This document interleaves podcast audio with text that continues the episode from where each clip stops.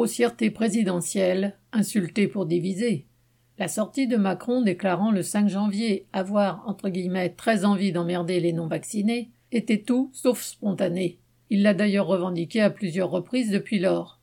Le samedi suivant l'interview, le 8 janvier, il y avait plus de 100 000 manifestants mobilisés contre le pass sanitaire et les injures présidentielles, soit quatre fois plus que lors de la précédente journée de manifestation.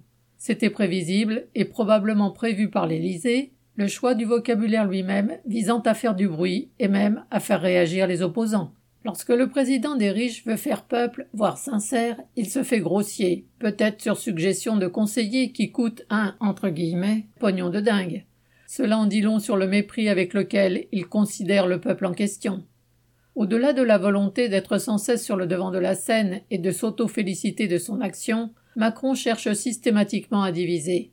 Après ou en même temps que les oppositions travailleurs chômeurs, retraités actifs, publics privés, jeunes vieux, français immigrés, c'est l'opposition entre vaccinés et non vaccinés que le pouvoir veut creuser.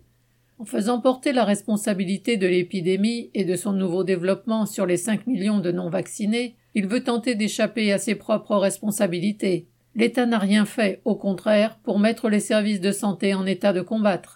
Il a laissé, conjointement avec les gouvernements des autres grandes puissances, les trusts pharmaceutiques gérer la crise en fonction de leurs seuls intérêts.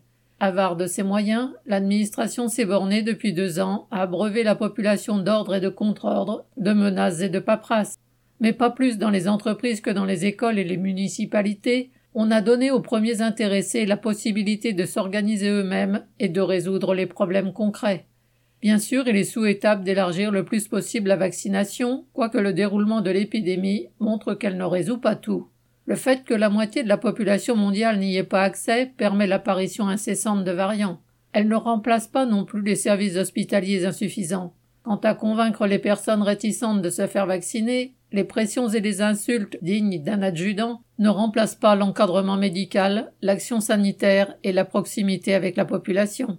Des millions de personnes ont accepté le vaccin que par lassitude et des millions d'autres en sont écartées par ignorance ou tout simplement parce qu'elles vivent en dehors, dans la grande pauvreté, l'isolement, la marginalité.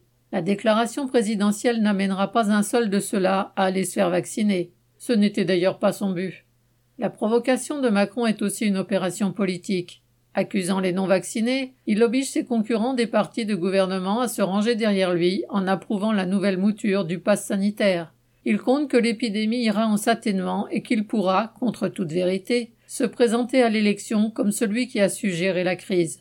Rejetant avec mépris une partie de la population dans les ténèbres réactionnaires, étalant sa morgue d'hommes bien nés et bien éduqués, Macron pose facilement aux défenseurs de la science, de la médecine et du progrès. Il n'est que le défenseur de l'ordre social en général et des intérêts de sa coterie politique en particulier. Paul Gallois.